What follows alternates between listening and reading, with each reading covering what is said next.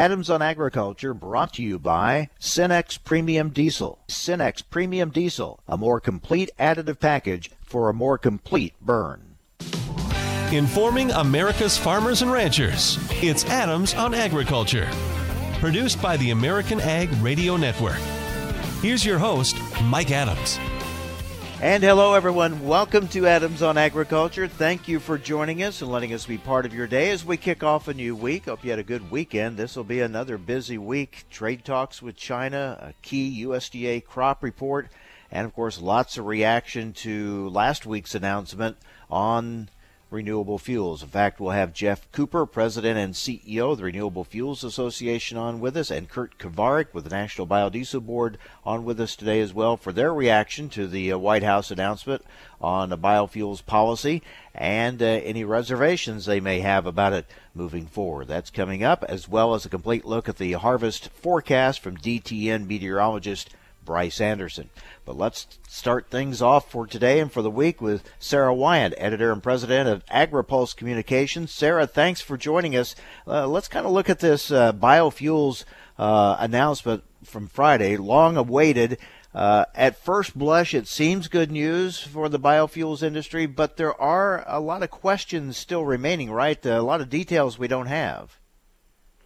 Absolutely. And good morning, Mike. It's nice to be back with you. The industry, I think, writ large, was excited to see that the Trump administra- administration could finally make up their minds and come to some sort of a proposal that probably isn't everything the ethanol industry wanted, but it's certainly not anything the oil industry wanted either.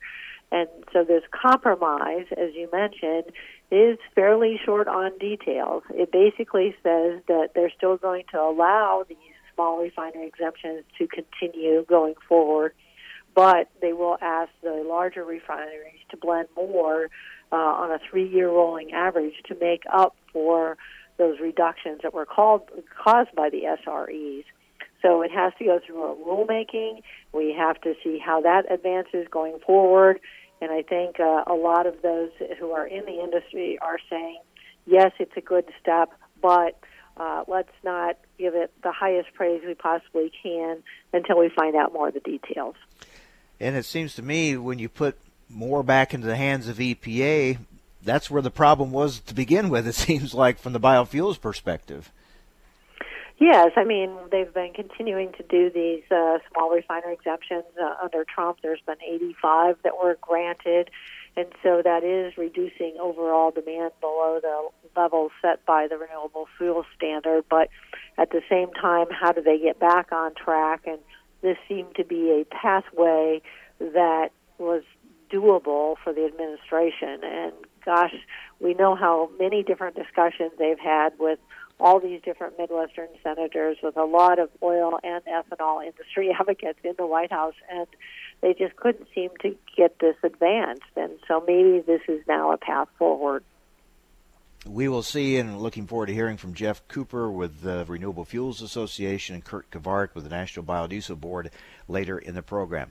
Meanwhile, a lot of attention again this week on on talks with China.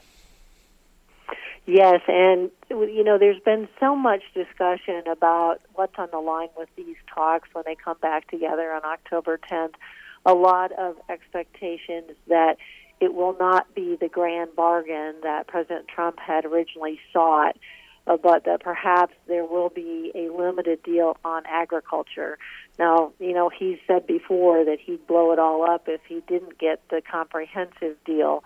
But certainly looking at now the huge reduction in exports, the uh, impact that this is having not only throughout farm country on farmers and ranchers, but on agribusinesses. Uh, you're seeing companies like Deere who've laid off 160 people in a recent announcement. So there's all these different industries that are hurting, and even though the Trump administration has had some good economic numbers, uh, this is not going to continue to be a good sign going forward as he looks at 2020. I think the other thing the Chinese have probably got to be looking at is all these headlines on impeachment. Mm-hmm. They're wondering mm-hmm. why should we cut a deal now when we don't even know if this guy's going to be here next year. Uh, yeah, you have to make a you have to at least look at the fact that the impeachment proceedings puts more pressure on the administration to, to come up with some kind of a deal. Maybe not the deal they wanted all along, but the, the pressure is mounting to come up with something. Yeah, know. I mean, I'm sure the Chinese can do the calculus that even if it passes, impeachment passes in the House, it probably won't in the Senate. Uh, and they can see that firewall that even Mitch McConnell, the Senate Majority Leader, seems to be campaigning on. Uh, but at the same time, it does not make for the most, uh, I guess, robust negotiating position when you've got this kind of political pressure on you on the domestic side, and then you watch the Chinese trying to say, well, we don't have any kind of a short term timeline. You know, we're going to be in power for a long time, and we're not worried about this. So it, it makes the negotiations, I think, that much more difficult. What are you hearing on USMCA? So one of the things I've been hearing from even some rural Democrats who um, are a little bit in the crosshairs here because they were elected in districts that had voted for Trump uh, is that they're saying, you know, let's act like we can still get something done before the end of this year. So there's a little bit more pressure on them to still see if they can move the ball on USMCA. I'm still pretty optimistic that we can get passage of that by the end of the year, but as I mentioned, Mike, this um, I mean the the news cycle has all focused now on impeachment, and I think to the extent that farmers and ranchers and some of these more blue dog Democrats still talk about the need to get something done in the legislative process yet before the end of the year, that bodes well for USMCA. Yeah, you know, they talk about in Congress they can do more than one thing at the same time, but something like, you know, a, we've seen that's been difficult for them at times, and B, something this big really just dominates everything. It certainly does. And, you know, we've got huge needs on infrastructure. We've got fields that are being flooded yet again because we don't have levees repaired. We've got roads flooded. Uh, we have so many urgent needs in this country, and the list kind of goes on and on to immigration reform and those sorts of things. And so it would be really, really good if we could watch Congress go ahead with something like USMCA, which I think that there's been a lot of good discussions between the administration, certainly Ambassador Lighthizer and the working group for the Democrats. And I, I think there's a genuine interest in getting it passed. We just have to find enough of that sweet spot on enforcement and some of the labor regulations to make sure that everybody can get to yes and to show how things get drowned out. A, big deal like U.S. Japan, that's that's a key deal, but it seems overshadowed by everything else. It certainly is, and yes, it's not perhaps the ultimate deal that we would have had with the Trans-Pacific Partnership, but it does get us back in the game in a big way. And we've got uh, the folks that are working to see if something can still be done on India. I think that's maybe a larger uh, piece of uh, of uh, negotiating that still needs a little bit more finessing around the edges. But you know there are other markets out there, but it, without reclaiming at least a good part of the Chinese market, it's going to be difficult for U.S. farmers and ranchers to really get back on. Um, a, a steady financial ground, and you know it was heartening to see that there were some more private sales activities of soybeans announced mm-hmm. this morning, but um, we're still a long way behind in the game. So we'll see what happens with the talks this week. Good to talk with you again, Sarah. Thank you. Thank you, Mike. Sarah Wyant, editor and president of AgriPulse Communications. We'll talk about the weather next with DTN meteorologist Bryce Anderson on AOA. Adams on Agriculture, brought to you by Cenex Premium Diesel. Cenex Premium Diesel, diesel that doesn't mess around. There's a reason more than a billion feet of ADS farm tile lies beneath America's heartland. It's simple. We build trust. Since 1966, farmers and their families have trusted ADS products to improve yields and create longer growing seasons. From lift stations to water control structures, ADS Agriculture has everything you need for total ag water management solutions. For everyone out there feeding the world, we wish you all a safe and happy harvest. Recently, on Adams on Agriculture, well, the American Farm Bureau Federation has released a proposal for the future of U.S. milk pricing provisions and marketing order reform. Here to tell us about it is John Newton, Chief Economist for the American Farm Bureau Federation. John, thanks for joining us. Uh, wow, the dairy marketing system, the pricing system is a complicated one and has not really been uh, overhauled in some time, so this is quite an undertaking. You, you know, Mike, there's an old adage in the dairy industry that that uh, three or four people know how milk is priced in the United States, and and they better not all get on the same airplane. Uh, milk pricing is is very very complicated, and I think our folks, uh, our voting delegates in January, asked the American Farm Bureau to put together a working group uh, to think about ways to modernize and update uh, what's now uh, an 80 year old system in the United States. For the information important to rural America, join us on Adams on Agriculture. With Make a Wish, the impossible becomes possible. A girl battling cancer can become a race car driver battling the course.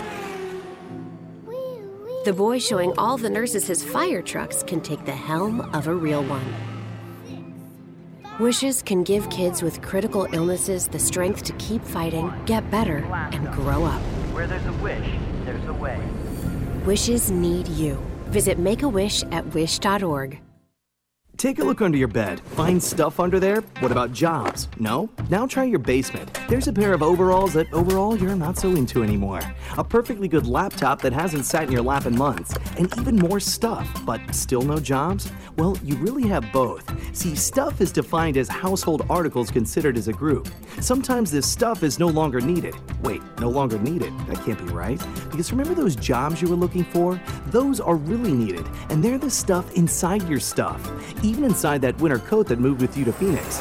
Our job is to unlock those jobs, and it starts when you donate your stuff to your local Goodwill. Here's how we do it. When you donate to Goodwill, we sell your stuff to provide job training for people right here in your community. So just by teaming up with Goodwill, you help create jobs. And isn't that worth parting with the leftover keytar from your 80s cover band? Goodwill. Donate stuff, create jobs. Find your nearest donation center at goodwill.org. A message from Goodwill and the Ad Council. Adams on Agriculture is brought to you by Cenex Premium Diesel. With Cenex Premium Diesel, you can count on a diesel that will keep your operation in top shape. Information America's farmers and ranchers need to know. Adams on Agriculture. Now, back to Mike Adams.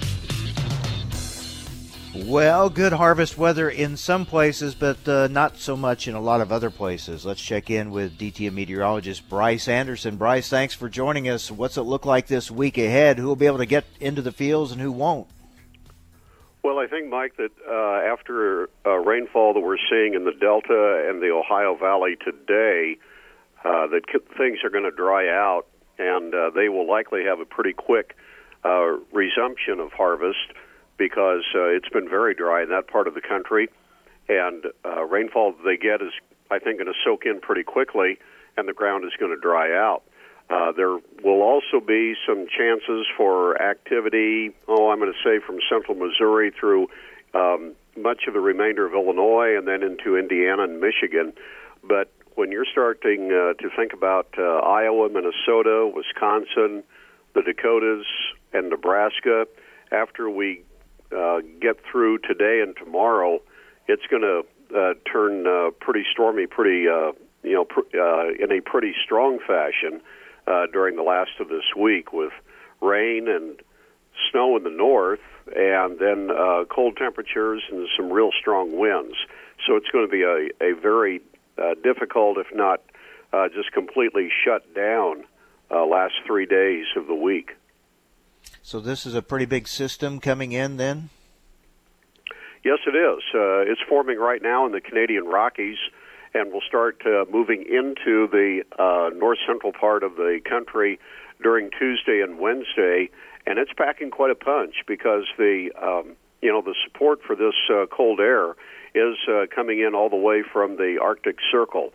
Uh, so there's uh, definitely uh, some cold air that is uh, behind this uh, frontal boundary that we're going to get, and along with that, uh, ahead of the uh, storm. There will be uh, plenty of moisture brought in out of the Gulf of Mexico to uh, produce a uh, pretty um, loaded atmosphere for precipitation. And uh, so there's uh, everything that's going to be in place for a big storm system, plenty of cold air, uh, plenty of moisture as well. And uh, like I say, there could be uh, rain, uh, rainfall amounts of anywhere from uh, one to a couple inches, and then snowfall uh, could possibly total over a foot in the far northern plains and into the southern Canadian prairies. I think that North Dakota is going to be the the state, along with uh, you know northwestern Minnesota, that get the heavier snowfall. But like I say, the rain is going to be a pretty widespread feature as well. And we've already got a lot of flooded or near flooded areas, uh, places where the rivers are back up and out again. Uh, this isn't going to help. No, no, it won't. And and uh, along with that, I mean, there's just uh, so much wet ground that uh, it it really is uh, just uh, a bookend to the season, starting with the uh, very wet spring that we had, and then here in harvest at the end of the season, we're going to have to put up with this as well. I was um, uh, traveling uh, through the weekend just in the area. Uh, we had uh, some family activities in uh, Salina, Kansas uh, that we went to, and I was uh, struck by how wet things are in north central Kansas, and that was from a very uh, heavy rain system that moved through uh, the uh, central part of the country during the weekend, and then it kind of angled into the upper Midwest and left heavy rains as well.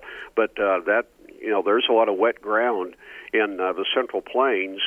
I did see a little bit of harvesting in south central, southeastern Nebraska on Sunday, but not that much. And uh, here we have, uh, you know, the onset of another round of um, what could be some pretty heavy precipitation, and along with that, some cold air. Uh, we're going to see the low temperatures uh, get into the uh, 20s as far south as southern Iowa uh, during the end of this week and uh, not below 20s, but at least the mid to upper 20s. So that's obviously going to end the growing season. And uh, there's going to be a lot of wind uh, with this uh, kind of wild pattern we've got, Mike. So I think that that's going to cause some damage as well. Uh, probably knocking over corn stalks that have been, um, you know, kind of laboring through a not so great season already and here they're going to get kind of uh, whipped around by some uh, very strong winds, either from the southwest or from the northwest, and uh, having some real challenges that way. Yeah, not the the fall scenario we had hoped to see. We're talking with DTN meteorologist Bryce Anderson. Uh, but Bryce, there are some pockets. Uh, I, I, I think I'm in one here in central west central Illinois where we've been fortunate to be able to get uh, some harvesting done, and looks like maybe some more will get done this week. But it sounds like we're the exception rather than the rule. Well, I, th- I think that really is the case. Um, the the uh, northwestern half of the Corn Belt uh, has, I think, had the the most consistent round of difficult conditions uh, during this season on the precipitation side. I don't want to uh, take away, I don't want to downplay uh, the impact that um, what have been flash drought conditions have had in the southeastern part of the country because I think, Mike, that what we saw was some some uh, kind of uh, quick drying of of grain and soybeans to where you kind of wonder how yields are actually going to be when when everything is added up. But as far as the rainfall and the uh, windy conditions and everything, I think it certainly has been a uh, a season where the northwestern half of the Corn Belt has had the um, most consistent round of issues uh, from that uh, part of the weather scene. All right, so and our check on South America for their planting season, uh, they've had some uh, challenges there. What's going on? Yeah, they have, and and you know things aren't that great in Brazil this week. The uh, south central part of Brazil, especially, is going to have well under a half an inch of rainfall. Uh, that's southern Mato Grosso, Mato Grosso do Sul, Paraná. Uh, they're not going to get very much precip this week, and I don't know that they're going to be able to make a whole lot of uh, progress on soybean planting. Mato Grosso is going to see some rain, but that's even going to be kind of variable, and Goiás is in the same situation. So Brazil has had a slower start to their soybean planting, and I think it's going to continue this week. And I should mention also that in Argentina, the eastern half of their major crop areas has had pretty good rain, but the central and western parts have not. And Argentina's uh, not going to see a whole lot of moisture this week either.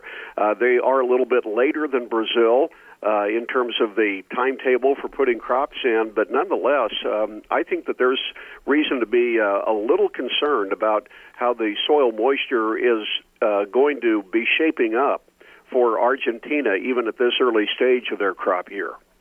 So, at least so far, they're not off to the start they were last year.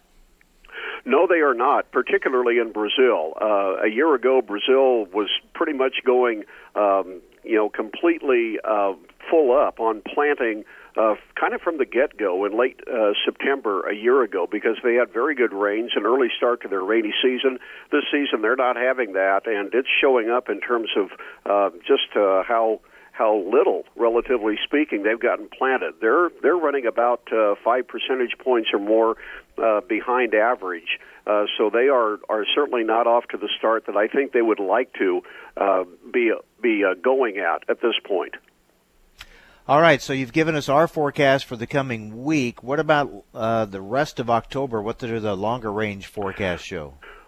Well, the pattern in October is is looking, I think, uh, you know, fairly mild on temperatures, and uh, precipitation, in our view, is going to be a little bit less, so uh, you know, more on a near to below normal track.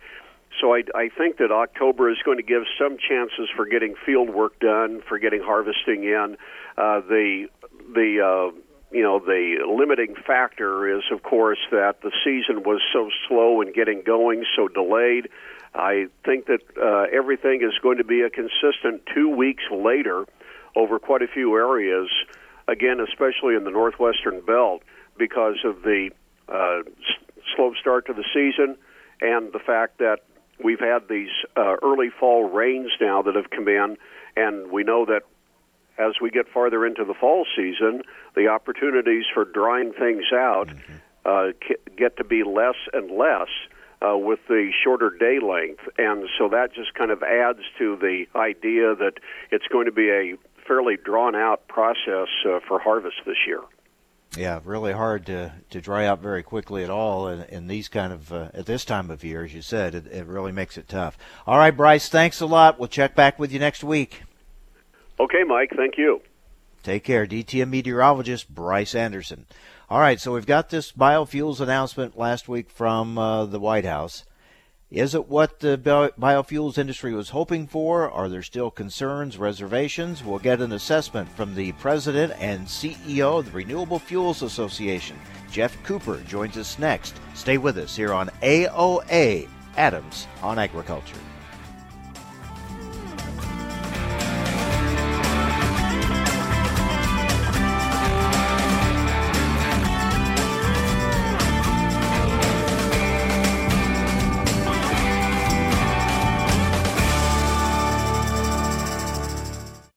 Cenex Premium Diesel comes with a more complete additive package for a more complete burn to optimize performance in all engines. Recently on Adams on Agriculture, we're very happy to have with us today Chief Ag Negotiator for the U.S. Trade Representative's Office, Ambassador Gregg Doud. Gregg, good to talk with you. Lots going on. Uh, let's start with U.S. Japan. That deal, take us behind the scenes in negotiating that from an agricultural standpoint. What were the key areas and uh, the challenges you faced in getting that deal hammered out? So what we've done here is, is Japan is now our third biggest market, 14 billion in ag trade. About uh, 5 billion of that was already duty free. Japan is going to reduce uh, agricultural tariffs uh, 7.2 billion dollars. We're going to match that with a reduction in industrial tariffs. And the good news here is uh, Congress does not need to touch that. Uh, thank goodness, Mike. And uh, we uh, we now have a situation where the Japanese Diet uh, has to uh, review this uh, deal. For the information important to rural America, join us on Adams on Agriculture. Time now for a market check here on Adams on Agriculture for the American Ag Network. I'm Kirsten Rahl. Brazilian farmers have started their soybean harvest and had finished work on 3.1% of the estimated area planted as of October 3rd. That according to agricultural consultancy AgRural. That's the slowest start since the 2013 2014 season. Last year, on the date, 9.5% had been harvested, according to the group. Farmers in Brazil plant two crops per year, taking advantage of the country's mild winters, and a late start to planting the first crop can mean some producers have less time to plant the second. The USDA says that Chinese buyers have agreed to purchase 198,000 metric tons of soybeans for delivery in the 2019 2020 marketing year. It's the latest wave of soybean purchases by China ahead of the meeting between the U.S. and China in Washington this week. Limited trade is seen Monday morning as live cattle futures are hovering in a narrowly traded range with the focus on outside market direction and potential moves in cash direction later in the week. Strong underlining pressure is developing in hog trade with the focus on trade uncertainty weakening overall prices. Corn prices are higher in limited early trade, with the December corn contract up a penny at 385 and three quarters. November soybeans down a penny and a half at 914 and three quarters. December Minneapolis spring wheat up three and a quarter at 539 and a quarter. Kansas City wheat December up a fraction at 404 and a fraction. December Chicago wheat down three quarters at 489 and three quarters. For livestock at the Merc, December live cattle up 17 cents at 110.95. November feeders down a dime at 141.27. December lean hogs down $2.87 at 64.35. You're listening to Adams on Agriculture for the American Ag Network. I'm Kirsten Rahl. Thousands of people contact InventHelp monthly about their invention or new product. Do you think companies would be interested in your idea? Do you want to try to get a patent? Call InventHelp now. Best of all, the call and information are free. InventHelp keeps your idea confidential, explaining every step of the invention process. We create professional materials and submit them to companies who are looking for new ideas in your category. We have more than 9,000 companies who have agreed to review new ideas in confidence. If a company shows interest in manufacturing your invention, we can negotiate on your behalf. We have helped over 10,000 clients receive patents. We offer 3D modeling and animation, prototyping services, and we use state of the art technology to present client ideas to additional companies. Join people just like you who made the call to InventHelp. You have nothing to lose. The call and the information are free. Call 1 800 213 4556. That's 1 800 213 4556. Again, 1 800 213 4556. Adams on Agriculture brought to you by Cenex Premium Diesel. Cenex Premium Diesel, a more complete additive package for a more complete burn.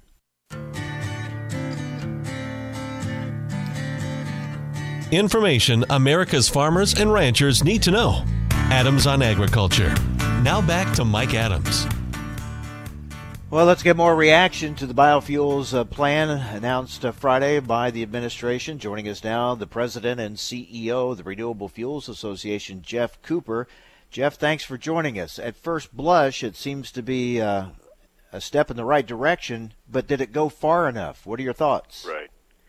Well, it, it is a step in the right direction, Mike, and I think it's it's good news, and, and we're encouraged by what we saw on Friday morning. Uh, but you know, we're not out of the woods yet, and I think there's a lot of details uh, that we still need to see uh, in terms of how this package is going to be implemented. Um, you know, again, with the, the, the broad brushstrokes that are in the the plan that was announced on Friday um, are encouraging. We think they would go a long way to shoring up some of the problems we're seeing in the in the marketplace today. Um, but this is really just the beginning of a process, uh, and now EPA takes the pen and, and is going to write a proposal and solicit public comment and probably do a hearing. Um, so we got a long way to go yet, and and uh, uh, really the work is just beginning. I think. Okay, so it, it puts a lot back into the hands of EPA. Does that make you nervous?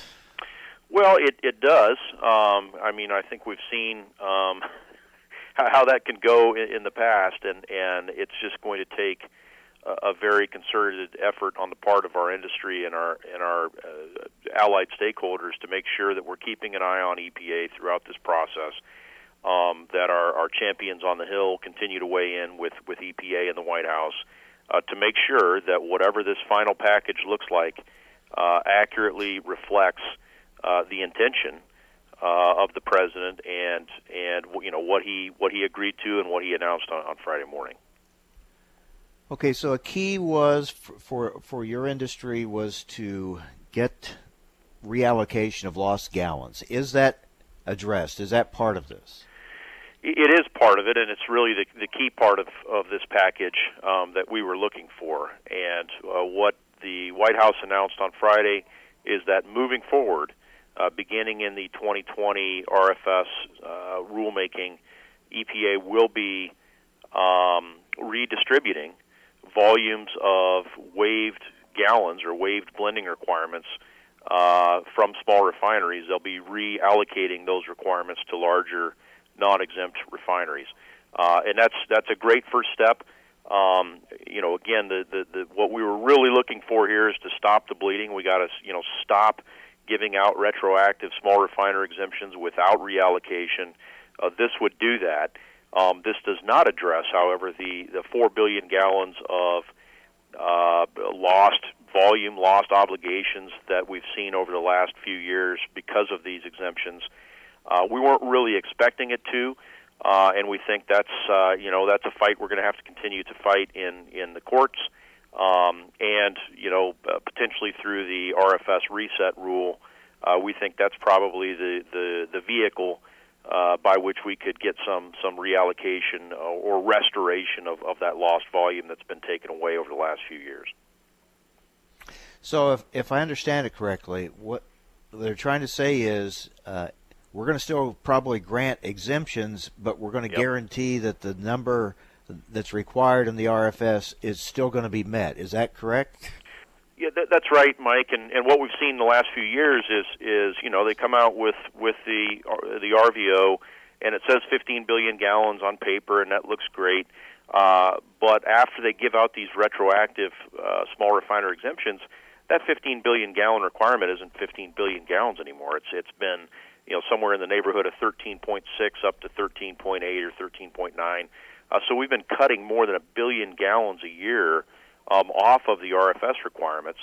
Um, the, the action that EPA and, and USDA and the White House announced on Friday would prevent that from happening. It would keep the 15 billion from sliding backward uh, to 14 or 13 and a half. It would make sure that 15 billion gallons means 15 billion gallons, and and yes, some small refineries may get uh, you know exempted or excused from their blending obligations, uh, but that volume is going to be re-added uh, to the to the obligations for the larger refiners, and and and the RFS will be kept whole in that manner. So uh, that is what. Uh, that is what we were looking for. That is what we think uh, this package is going to do. But again, the details in how that all gets done are, are very important, and we're awaiting those details in the form of a proposed rule from EPA.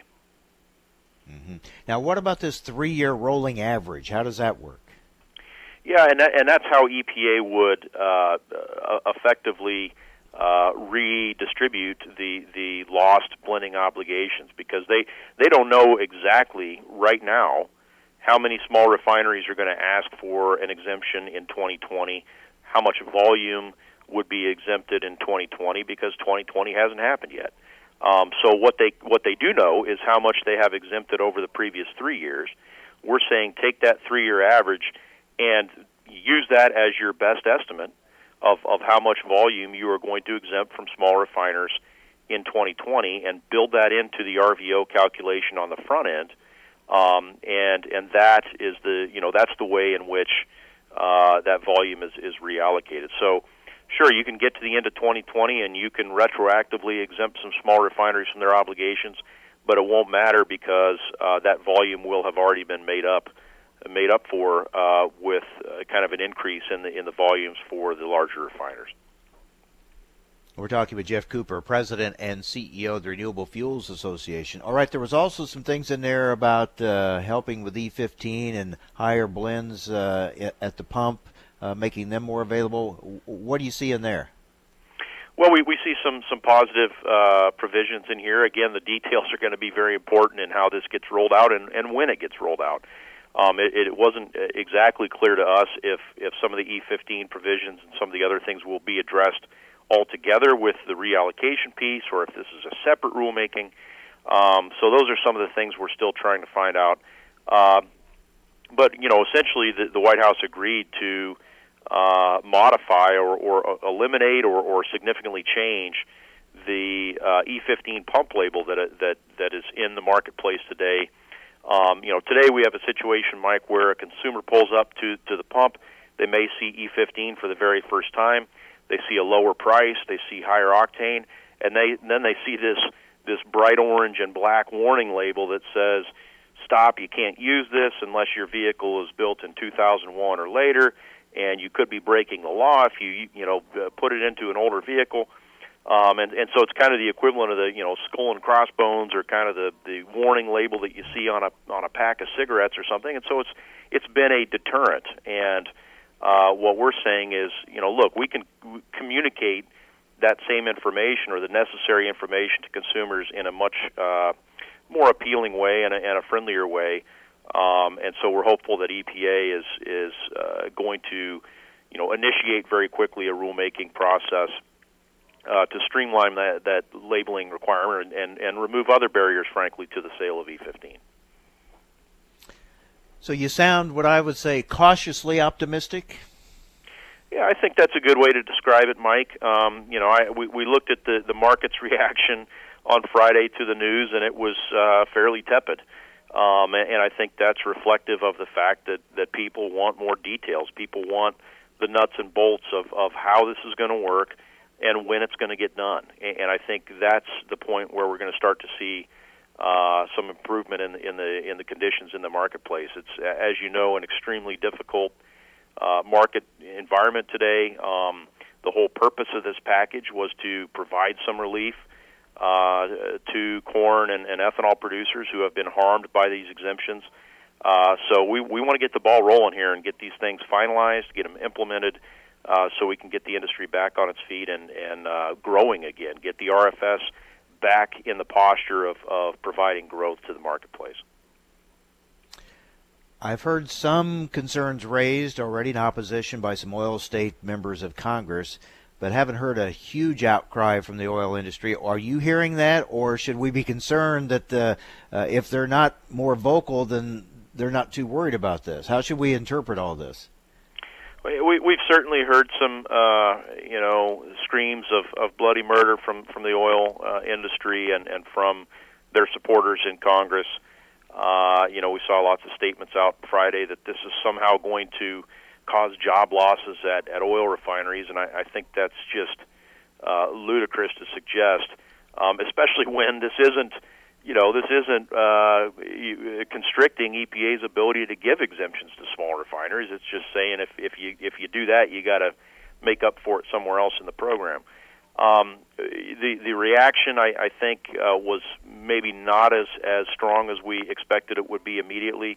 Uh, but we also know, Mike, that that, uh, that those guys, our, our friends in the oil industry, are, are working uh, diligently to try and undermine or derail this process.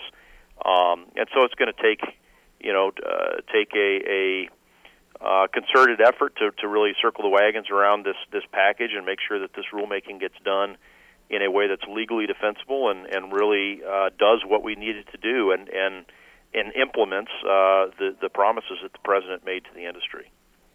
So Friday was a big step and seemingly a step in the right direction, but it's just a step. There's more to do on this. And Geoff, I know that uh, your group will be working hard to uh, uh, hold EPA and the administration accountable on this. Thank you for being with us. Appreciate your input.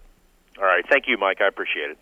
Take care. Geoff Cooper, President and CEO of the Renewable Fuels Association. All right. How does the biodiesel industry feel about the announcement Friday and where we go from here? We're going to talk with Kurt Kovarik, Vice President of Federal Affairs for the National Biodiesel Board. Get their reaction. That's coming up next here on AOA, Adams on Agriculture. Stay with us.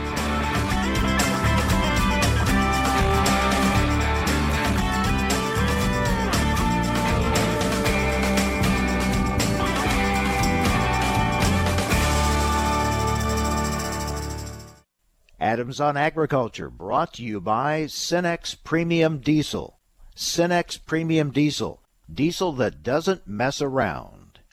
My mom's a breast cancer survivor. The United Breast Cancer Foundation saved her life. Their free breast cancer exam caught the cancer early, and it saved her life. But now the foundation needs your help so they can continue offering free or low cost breast screening exams, saving more women's lives. Help them by donating your car, whether it's running or not. They'll provide fast, free 24 hour pickup, and you receive a charitable tax deduction, plus the great feeling you'll get knowing your donated car is going to help save more lives. Just call 800 745 3327 to set the wheels in motion.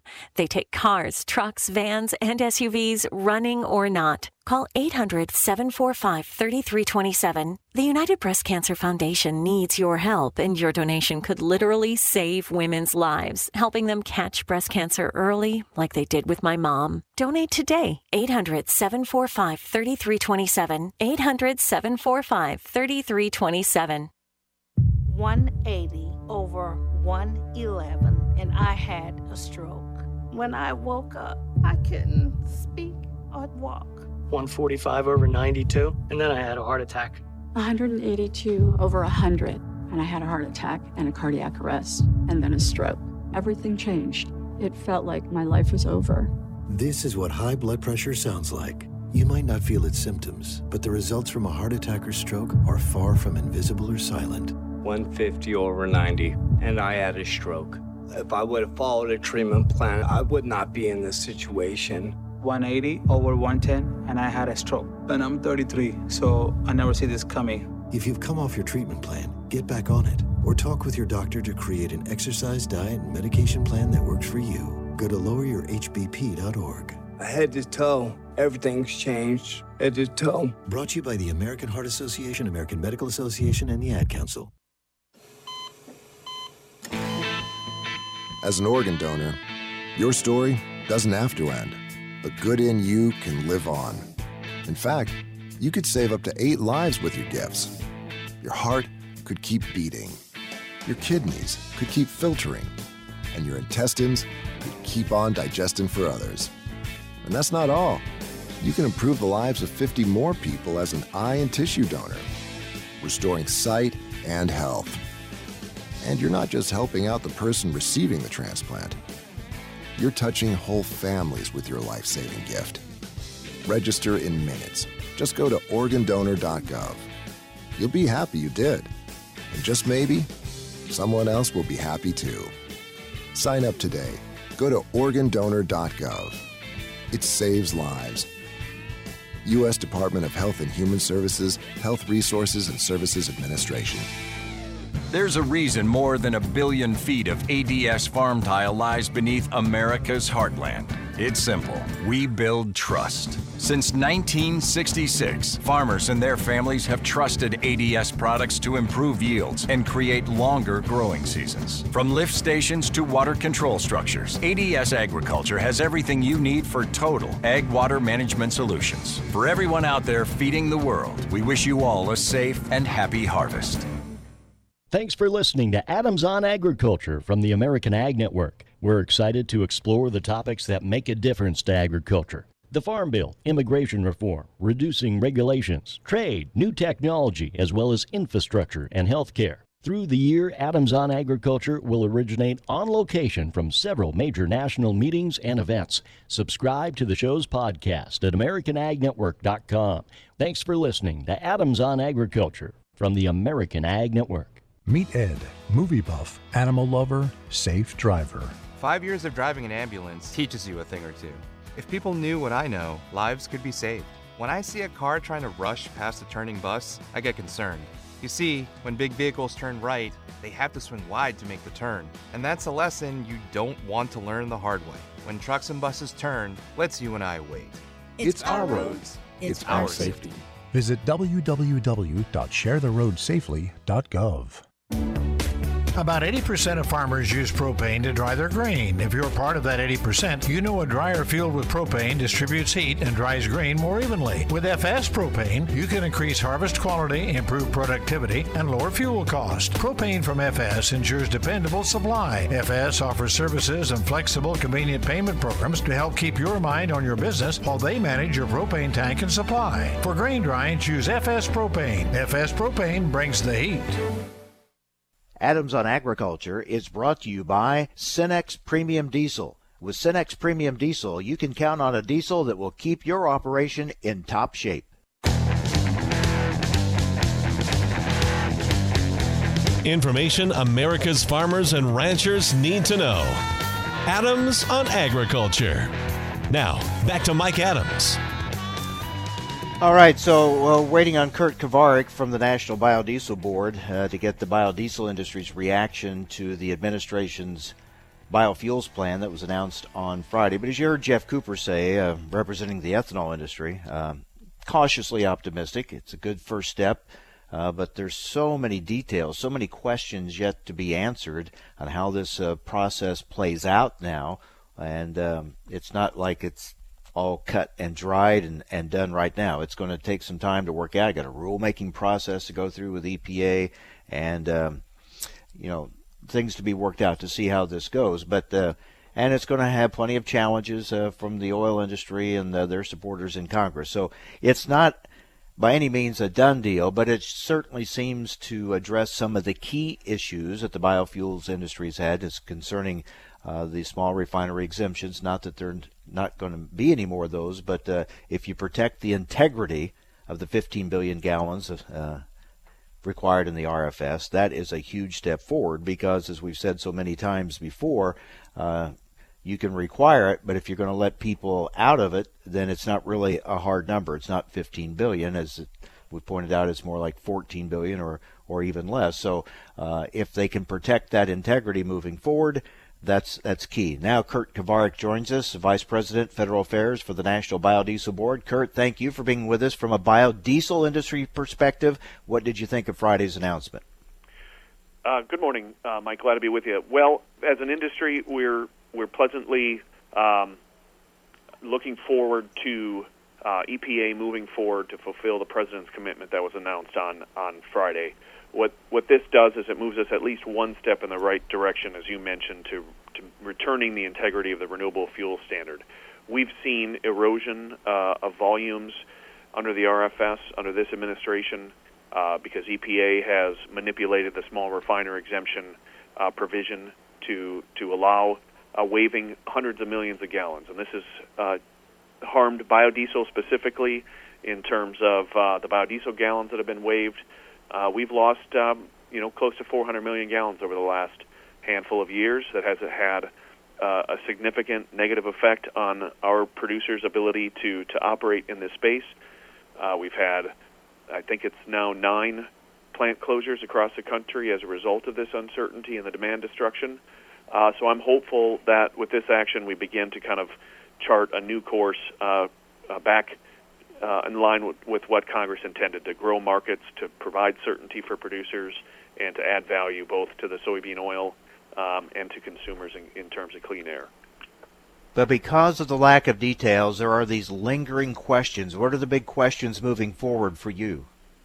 Well, this EPA has proven time and again uh, that with the best intentions, they're still able to um, undermine the renewable fuels industry in favor of uh, oil interests and refinery interests. So we're going to be keeping a close eye on this. The, the fact of the matter is, the, the president in that announcement on Friday indicated that uh, they want to put an end to um, the loopholes created by small refinery exemptions and accounting for those gallons. The devil is obviously going to be in the details. There has been uh, talk about how they could do that. It was obviously uh, offered in the interagency review process during the past couple rulemakings on the RFS, so we know it's possible. Uh, but we have to, you know, hold EPA's feet to the fire on this. There's there's no doubt that the oil industry is upset with the announcement from last Friday. They want they would like to kill the RFS program. They they they went a good way to to uh, undermine the integrity of the program through the use of small refinery exemptions. So you know, we have to be on guard. They, they, they will not stop in their efforts to try to undermine this program and put our members out of business. So uh, the devil's in the details. We'll be paying close attention. I was going to say that the track record of EPA on this uh, policy on biofuels has to make you somewhat nervous, or at least uh, uh, apprehensive a bit. That's right, without a doubt. I mean, this EPA, uh, you know, make no mistake, they've been helpful in other areas uh, to the ag industry and the farmers, whether it's WOTUS or, or other regulations. But this issue, um, they have been more aligned with the refining interests. So uh, particularly with the previous administrator. There was there was no lengths to which he would not go to help his friends in the oil industry. Unfortunately, uh, under Mr. Wheeler, it hasn't been that significantly better. Uh, but we're hopeful that you know the buck stops with the president of the United States. Uh, he got personally engaged on this issue. He wanted to make sure there was a resolution of this problem uh, that his EPA caused. He heard the outcry from farmers um, and biofuels producers, particularly in the Midwest, and our, and from those senators that represent those states. So at the end of the day, I have every confidence that the president is going to ensure that the commitment that he made on Friday is going to stick. What are you hearing uh, that the administration may do on this countervailing duties issue on uh, biodiesel from Argentina? Very good, very good question. So there was actually in this in this agreement that came out on Friday, uh, there was a component of that that simply said we're going to work uh, to advance the interests in international trade for both ethanol and biodiesel. We took that to mean uh, that they recognized the the wins that we've fought for uh, to fight a level playing field. We played by the rules. We got this uh, decision through Commerce in 2018. Um, we're actually going in to meet with the Secretary of Commerce next week, our, our Fair Trade Coalition of the National Biodiesel Board. Uh, so we're hopeful that at the end of the day they'll recognize that you know this president has been all about America first and fighting for better trade deals for uh, American industry and farmers. Uh, we'd like them to be consistent in that and maintain the win for domestic biodiesel producers. So you're going to get a meeting with him. We are going to get a meeting with him, um, and the fact of the matter is, this decision could come any time within the next couple of weeks. So we're very pleased uh, to have an audience with the secretary. We know he's met with the Argentinians on this, so we're pleased that he's uh, being fair to both uh, stakeholders. And at the end of the day, like I said, our our interest is to to help them understand the detriment that this would have on the domestic soybean farmer and the U.S. biodiesel industry if they were to provide this accommodation to the Argentinians. All right, Kurt, we'll be looking for news on that front uh, soon as well. Thank you very much. Appreciate it. Glad to be with you, sir. Take care. Kurt Kovarik, Vice President, Federal Affairs for the National Biodiesel Board. That wraps it up for today. Thanks for joining us. Hope you'll be with us again tomorrow, right here on AOA Adams on Agriculture.